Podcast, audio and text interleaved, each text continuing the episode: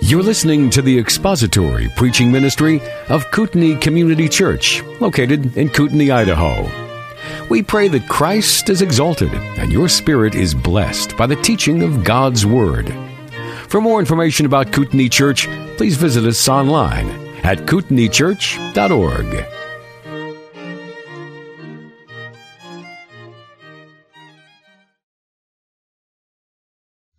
John eight thirty-one, so Jesus was saying to those Jews who had believed him, if you continue in my word, then you are truly disciples of mine, and you will know the truth, and the truth will make you free. They answered him, we are Abraham's descendants and have never yet been a slave to anyone. How is it that you say you will become free? Jesus answered them, truly, truly, I say to you, everyone who commits sin is the slave of sin. The slave does not remain in the house forever. The son does remain forever. So if the son makes you free, you will be free indeed.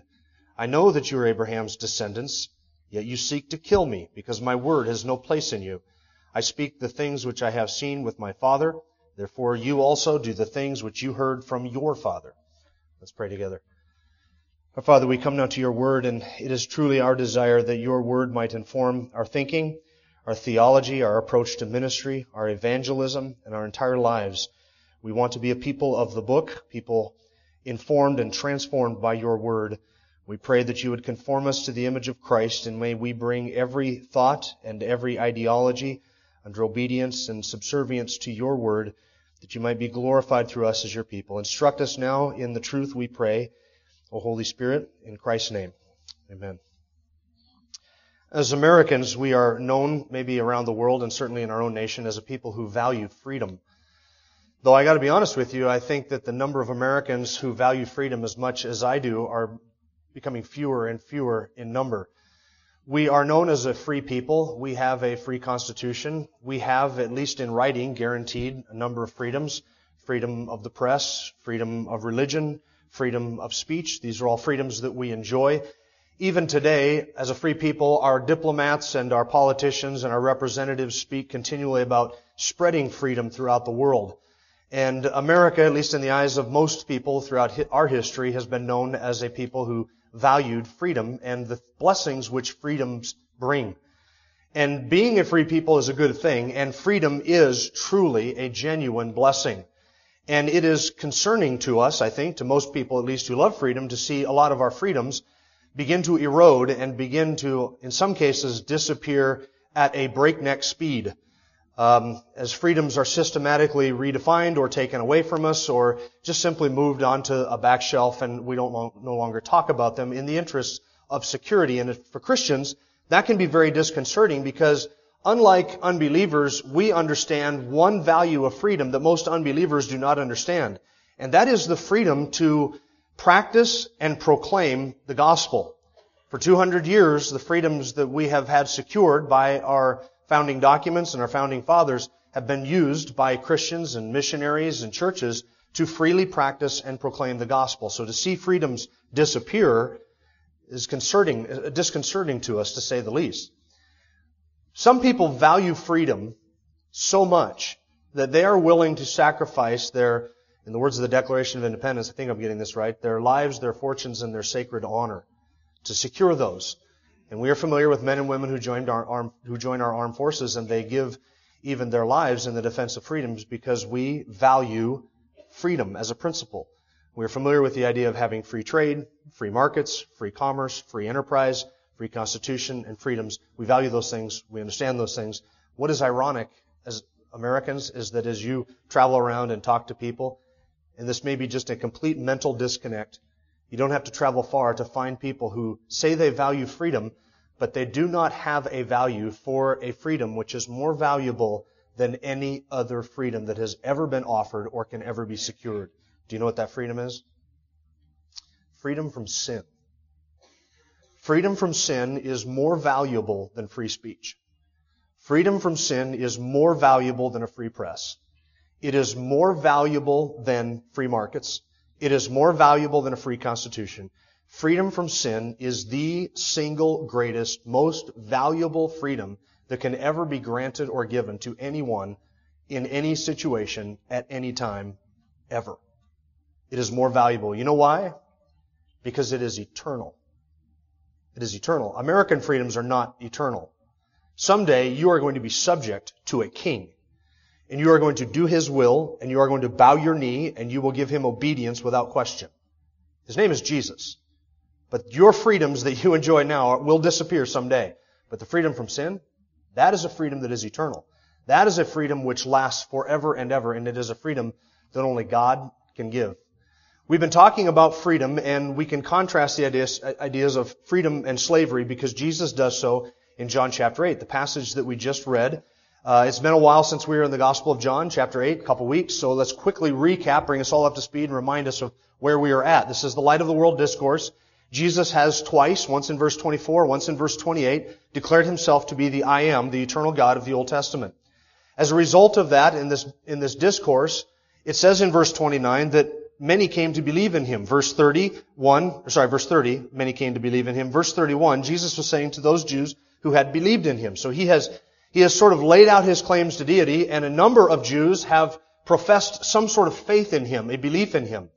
But the rest of this discourse is addressed, verse thirty-one and onward, to those Jews who had believed in him, and the rest of this discourse and everything that follows demonstrates that those who had believed in him were not truly disciples.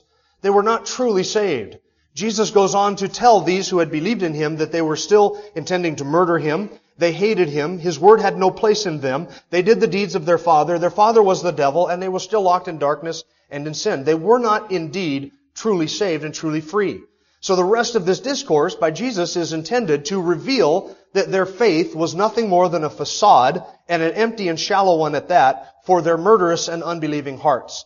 Everything that he says from this point forward is intended to show that their belief was a shallow belief. It did not go far enough.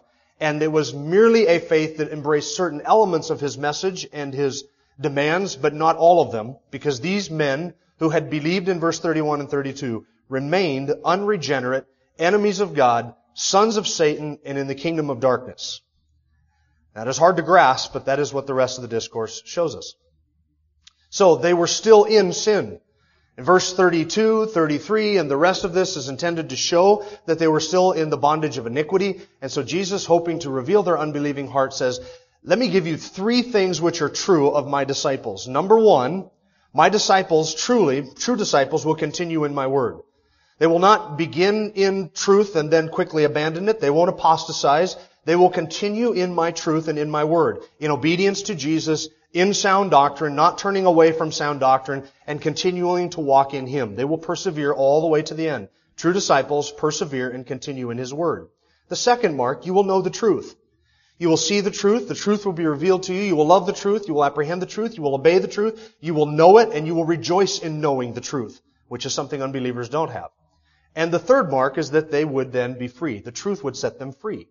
So you will continue in my word, you will know the truth, and the truth will make you free. Those three things mark a true disciple. And their response instantly demonstrates that they were not free, they did not know the truth, and they weren't about to continue in his word. In fact, their response shows that in all three of those marks, they failed to meet the test. You will continue, you will know the truth, the truth will make you free, and they instantly show that they are not interested in continuing in his word, they do not know the truth, and they certainly are not free. And their denial demonstrates all three of those things. Now what Jesus has just said in promising them freedom implies something about them. Did you catch what it is? If you continue in my word, then you will be free. That implies something. What is it? That you're not free, right? If I offer to make you free, it implies that I'm saying what? That you're not free. This gets up their noses instantly. They don't like that. We're not free. How do you mean we're not free? By offering to make us free, you're implying that we're in bondage to someone or to something.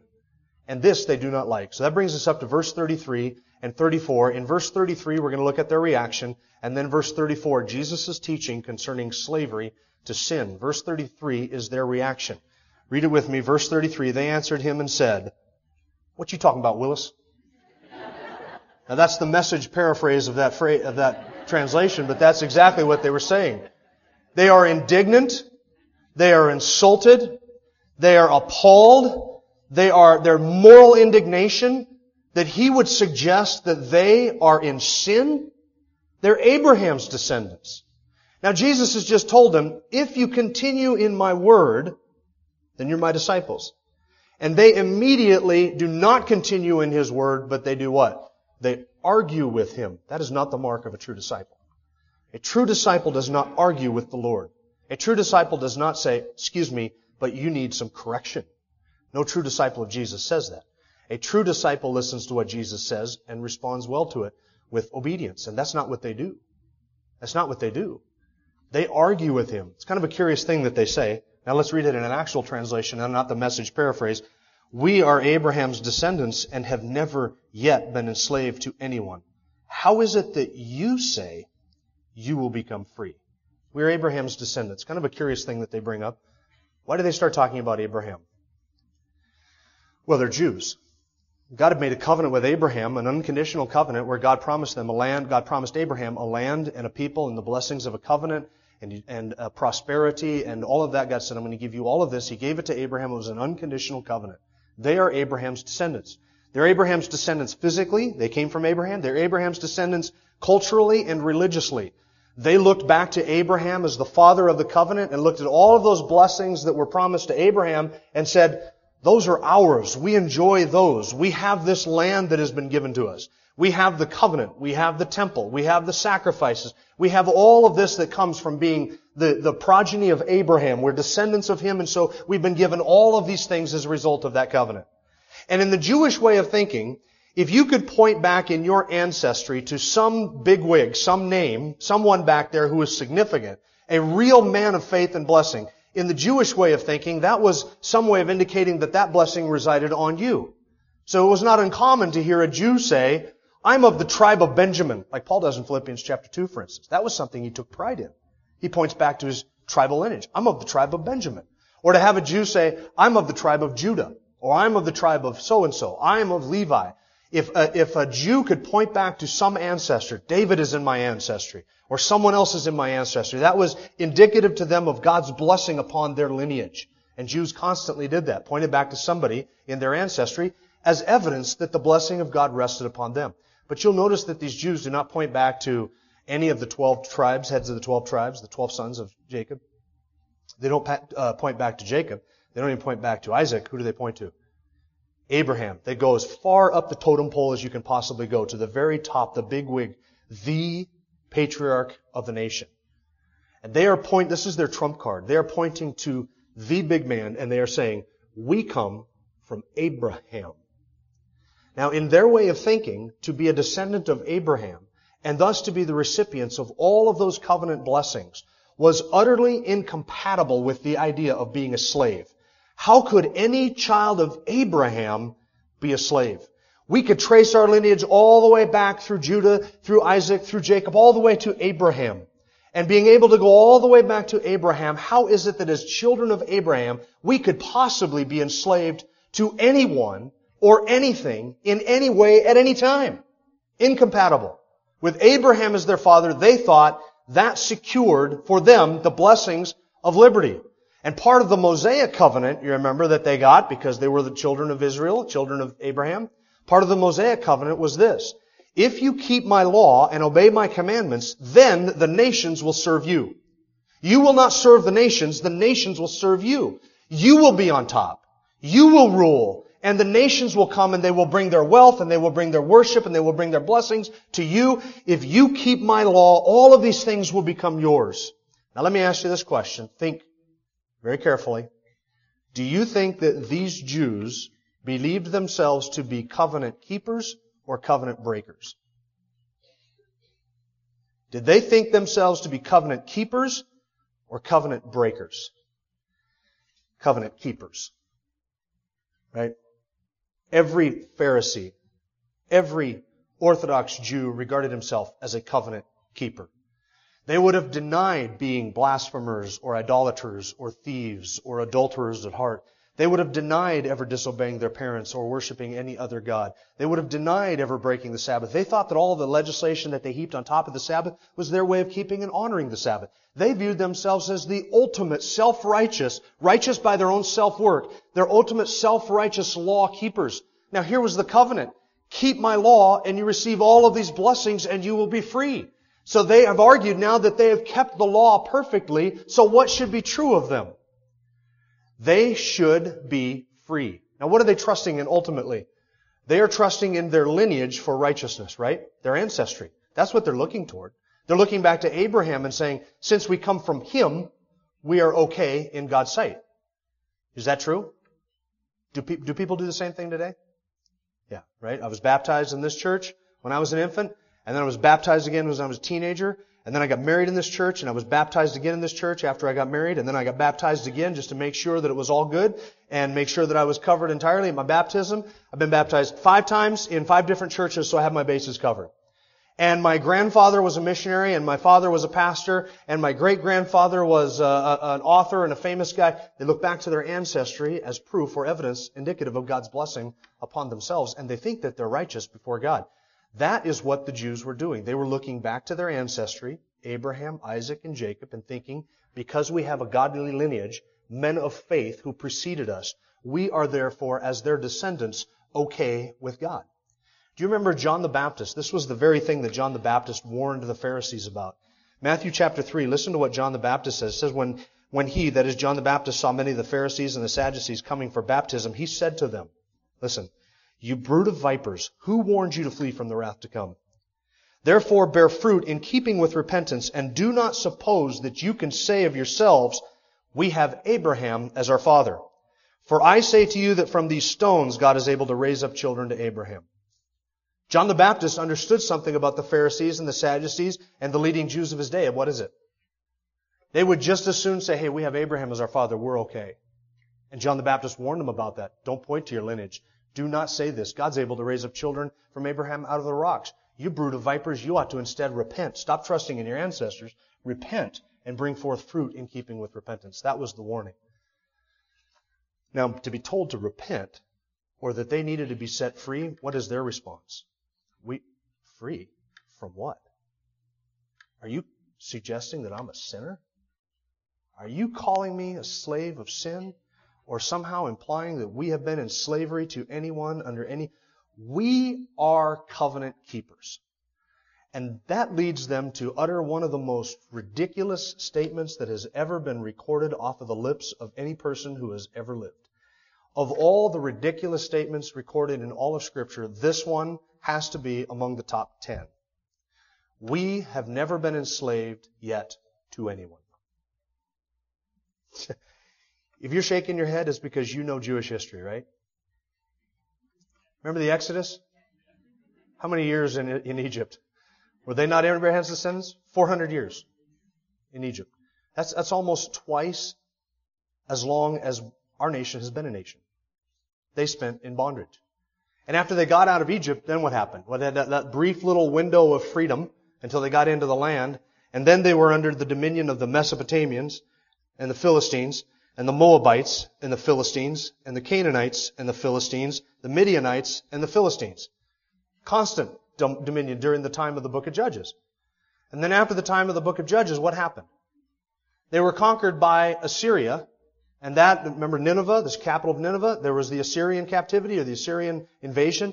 That lasted for over a century. And then there's the Babylonian captivity, which lasted for seventy years. After that came the Medes and the Persians. When the Medes and the Persians took over and conquered the Babylonians, they were in bondage to the Medes and the Persians.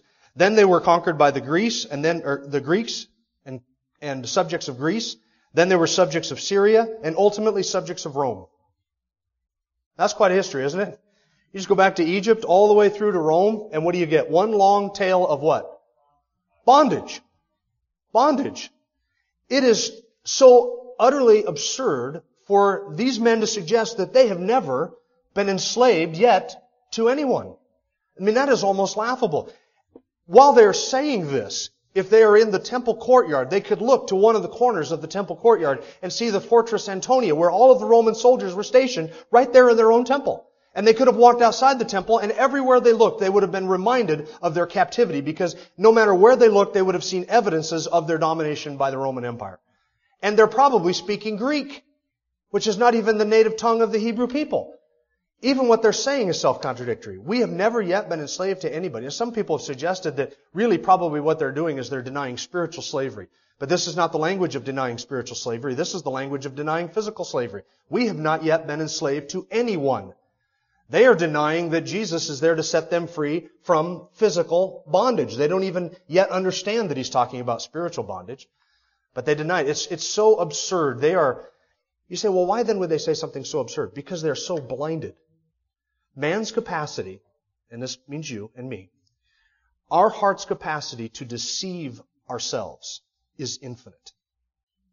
These men deny history and reality to make the point.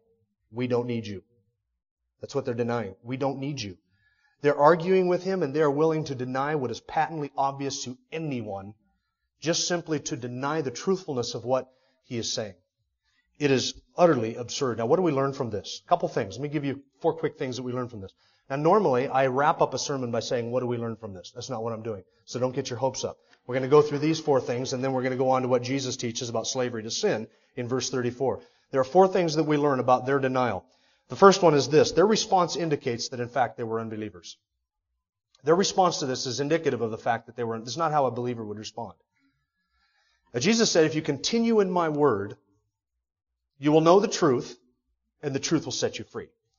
He is showing that they were in bondage. They admit that they're in bondage. They know that that is the case. So they're not free. They're not free politically, and they're not free spiritually. They also have not continued in his word, because the minute Jesus begins to speak, they instantly contradict him and want to correct him. That's not continuing in his word. That is denying his word and abandoning his word. And they did not know the truth, and they were not willing to admit the truth, not only that they were slaves, but they were, they were in need of freedom. So their response is indicative of the fact that they were still unbelievers. They're not saved people. An unbeliever, when he hears the Lord say, if you are my disciple, you know the truth, and the truth makes you free, a believer responds to that by saying, yeah, that's right. I have come to know the truth. I once was lost and blind and in darkness, but now I know the truth. Not because of anything inherently good in me, but because of what God has revealed to me. And a believer says, and I am free. I am free today in a way like I have never been free before. I once was a slave of sin. I once was fast bound in sin and nature's night, but no longer. I have been set free, and I do no longer serve sin as my master. I am a slave of righteousness. I am learning obedience. I am progressing in sanctification. I no longer slave, serve my old sin slave master. A believer responds to that as and recognizes in Jesus' words that there is precious truth there. But an unbeliever says, no, no, no, no. I'm not a slave. You have me confused with somebody else. That guy might be a slave to sin, but not me. Their denial is evidence that they were in fact unbelievers. Second, slaves of sin hate to be called slaves of sin. Isn't that patently obvious to us? Slaves of sin hate to be called slaves of sin. You want to offend somebody? Go out today for lunch, and when your waitress walks up, accuse her of being a slave of sin. Accuse her of being somebody who is totally controlled, owned by, and dominated by sin. And make sure you do that after she brings you your food, because you will deeply and grievously offend her. Slaves of sin hate to be called slaves of sin. They deny that truth. They hate it. They respond poorly to it. They detest the fact that you might suggest that they are in bondage to anybody. We all value liberty, right? Everybody does. Nobody likes to be called a slave, and nobody likes to have it affirmed of them that they are a slave of sin. Unbelievers or slaves of sin hate to be called slaves of sin. Third, the evidence of their slavery is their denial of their slavery. Now catch this. The evidence of their slavery is their denial of their slavery. You're a slave of sin. No, we're not a slave of sin. We don't need you, thanks. Now all that is is a self-righteous assertion of their own independence and, and lack of need for Jesus. That pride is the very thing that held them in bondage. When they denied that they needed liberty, that in itself was proof that they were slaves of sin, and they could not even see it. They could not even respond well because sin had them bound. It would be like you taking a blind man out in the, in the brightness of the noonday sun and saying, you need to be healed so that you can see the sun in the sky. And having the blind man say, I don't need to be healed. There is no sun in the sky. The fact that he denies that there's a sun in the sky is evidence of the fact that he is blind. The fact that these men deny the need to be set free is evidence of their slavery. Fourth, notice how common it is that this bondage, uh, notice how common this bondage is among those who believe themselves to be free. How common it is for this bondage to exist among those who believe themselves to be free. You will even find people who believe themselves to be spiritually free who live in the bondage of iniquity constantly. You see people who are slaves to sin, they live in sin, they love sin, they dive into sin, they give no thought to righteousness, but they will constantly affirm, no, no, no, I'm free. I've had an experience with Jesus. I've been born again. I've been saved. I've come to know the truth, and yet they live in constant slavery to sin. It is a very common thing for those who are slaves of sin to be in, the, or sorry, for those who claim to be free to be in this very type of bondage that they were in. They were in the type of bondage that they could not see, and they could not understand, and they couldn't even acknowledge. In fact, so enslaved to sin were they that they cannot even admit that they are slaves, because sin keeps them from admitting their slavery. Isn't that a hideous slavery? All right, now let's look at Jesus' response. Verse thirty-three is their denial. Verse thirty-four, Jesus' response. Jesus answered them, "Truly, truly, I say to you, everyone who commits sin is the slave of sin." Now that verse is so loaded with theology, with implications, and with doctrine that we're only going to begin to look at that this morning. We're going to flesh out the implications of it next week. It is such a profound statement, evidenced by the fact that Jesus begins by saying, "Truly, truly."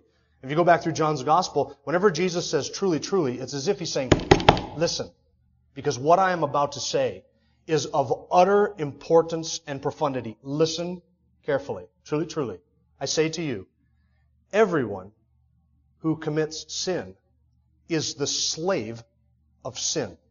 Now that clarifies that everything he has been talking about is not national bondage. It's not political bondage. It's not national slavery of any sort, any kind of physical slavery.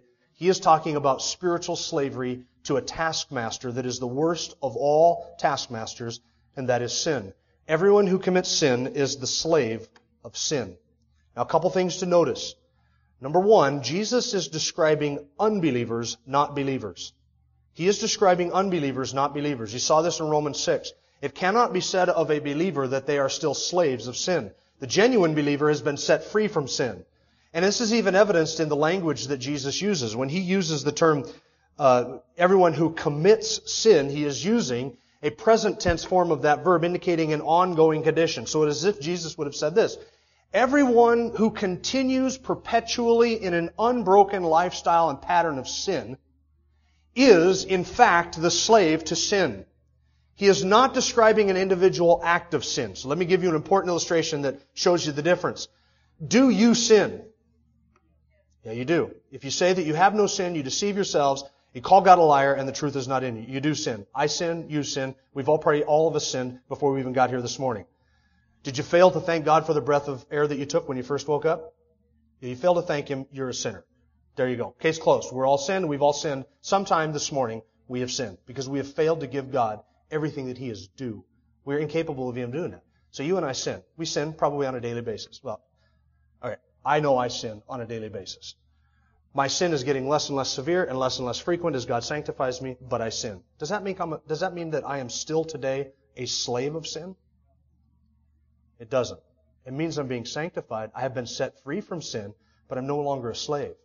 But if I claim to you that Christ was my Savior and my Lord, and I continued in a pattern of habitual, unrepentant lifestyle of unbroken sin, that is proof of what?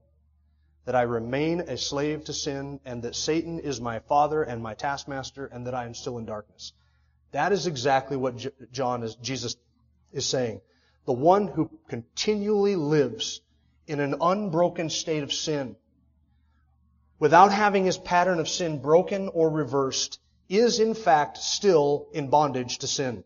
Now that, that wording and that language may sound familiar to you if you studied First John, because in John's first epistle, he describes this very truth and he fleshes it out a little bit. Without quoting Jesus, John uses similar language, the same verb tense, and he says this in chapter three.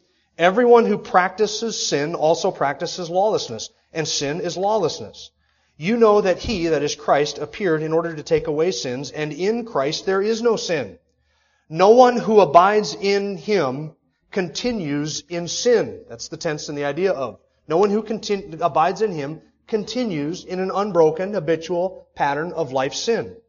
No one who sins or continues to sin has seen Him or knows Him. Little children, make sure no one deceives you. The one who practices righteousness is righteous, just as he is righteous. The one who practices sin, that is, continually ongoing in sin, is of the devil. For the devil has sinned from the beginning. The Son of God appeared for this purpose, to destroy the works of the devil.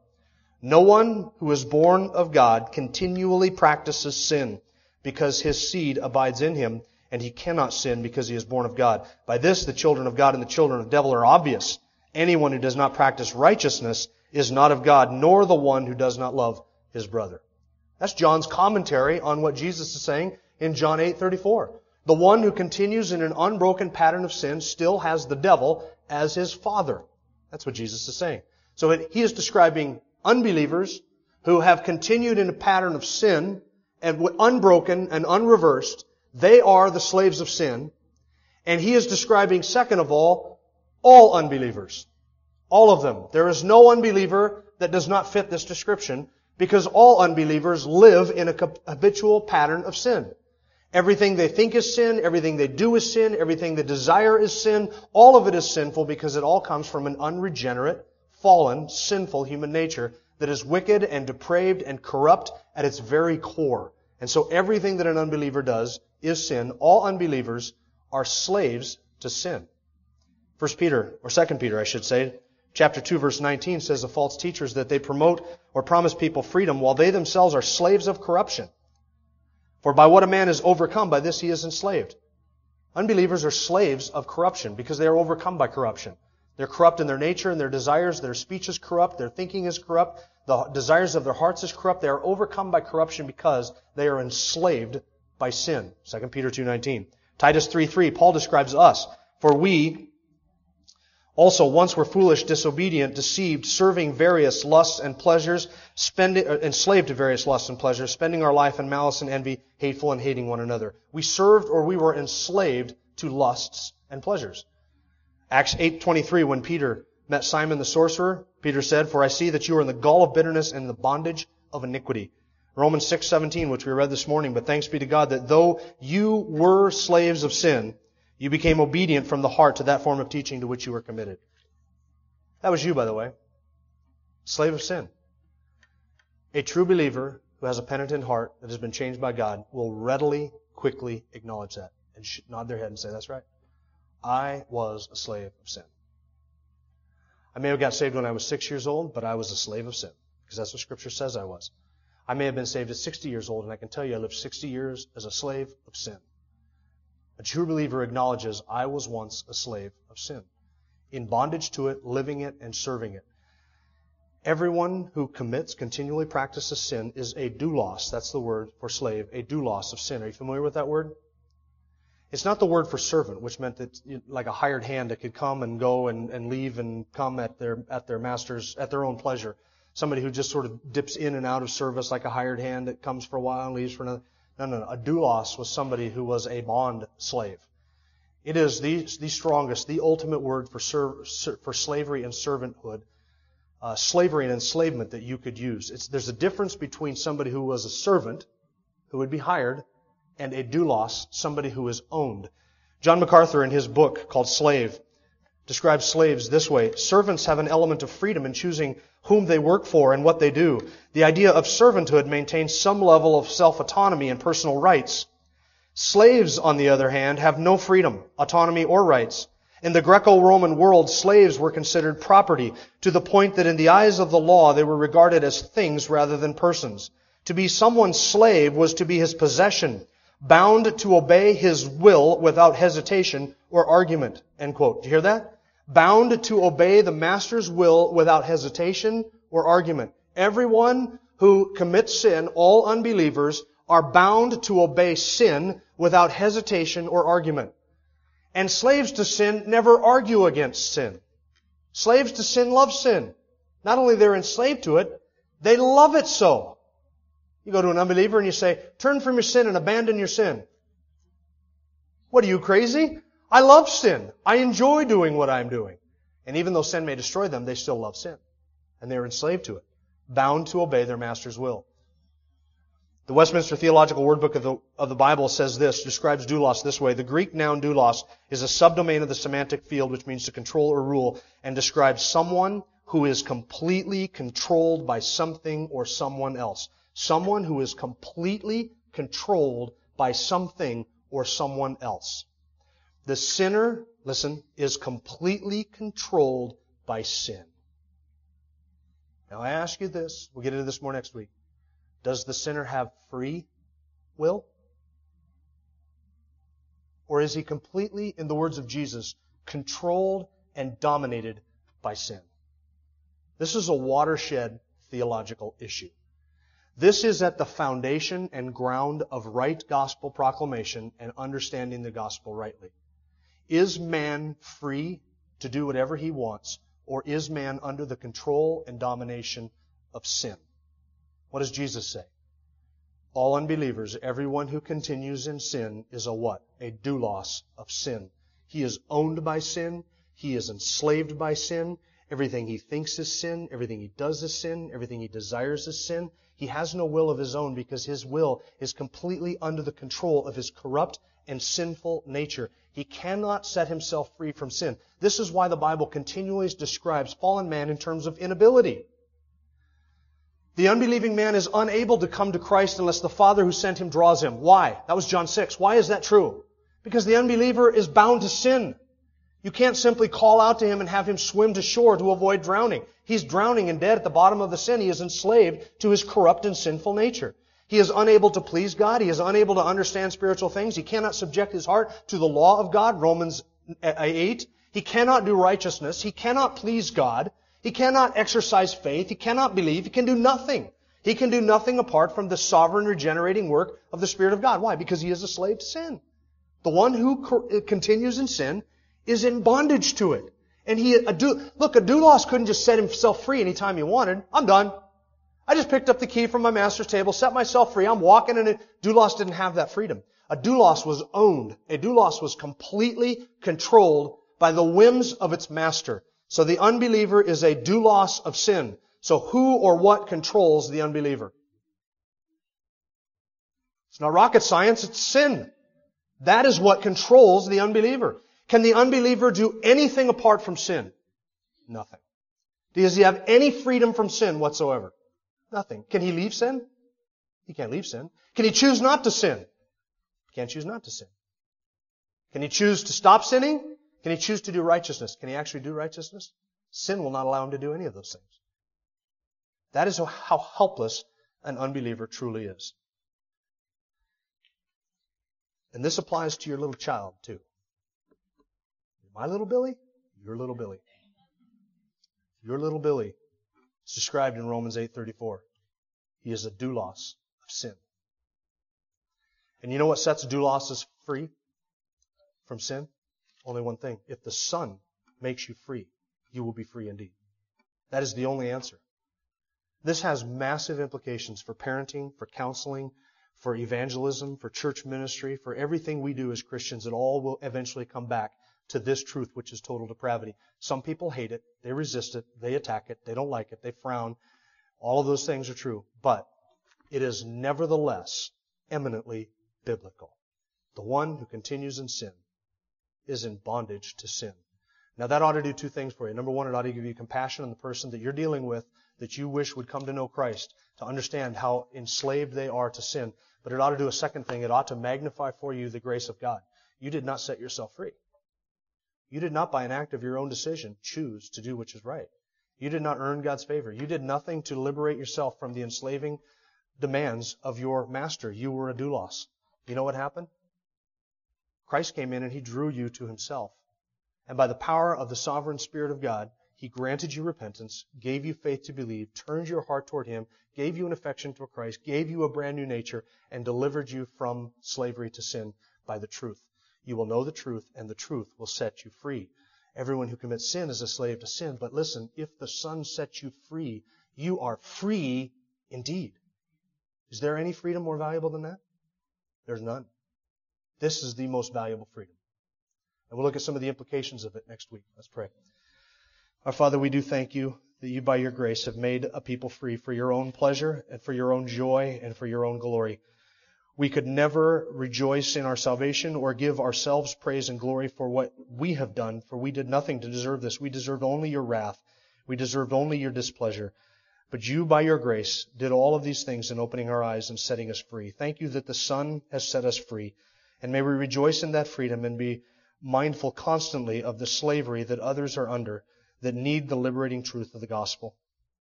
Thank you that the great and glorious aim of the gospel is to set men free. And thank you for bringing that freedom to us, your people, in Christ's name and for his glory. Amen. Thank you for listening to the latest podcast from Kootenai Church.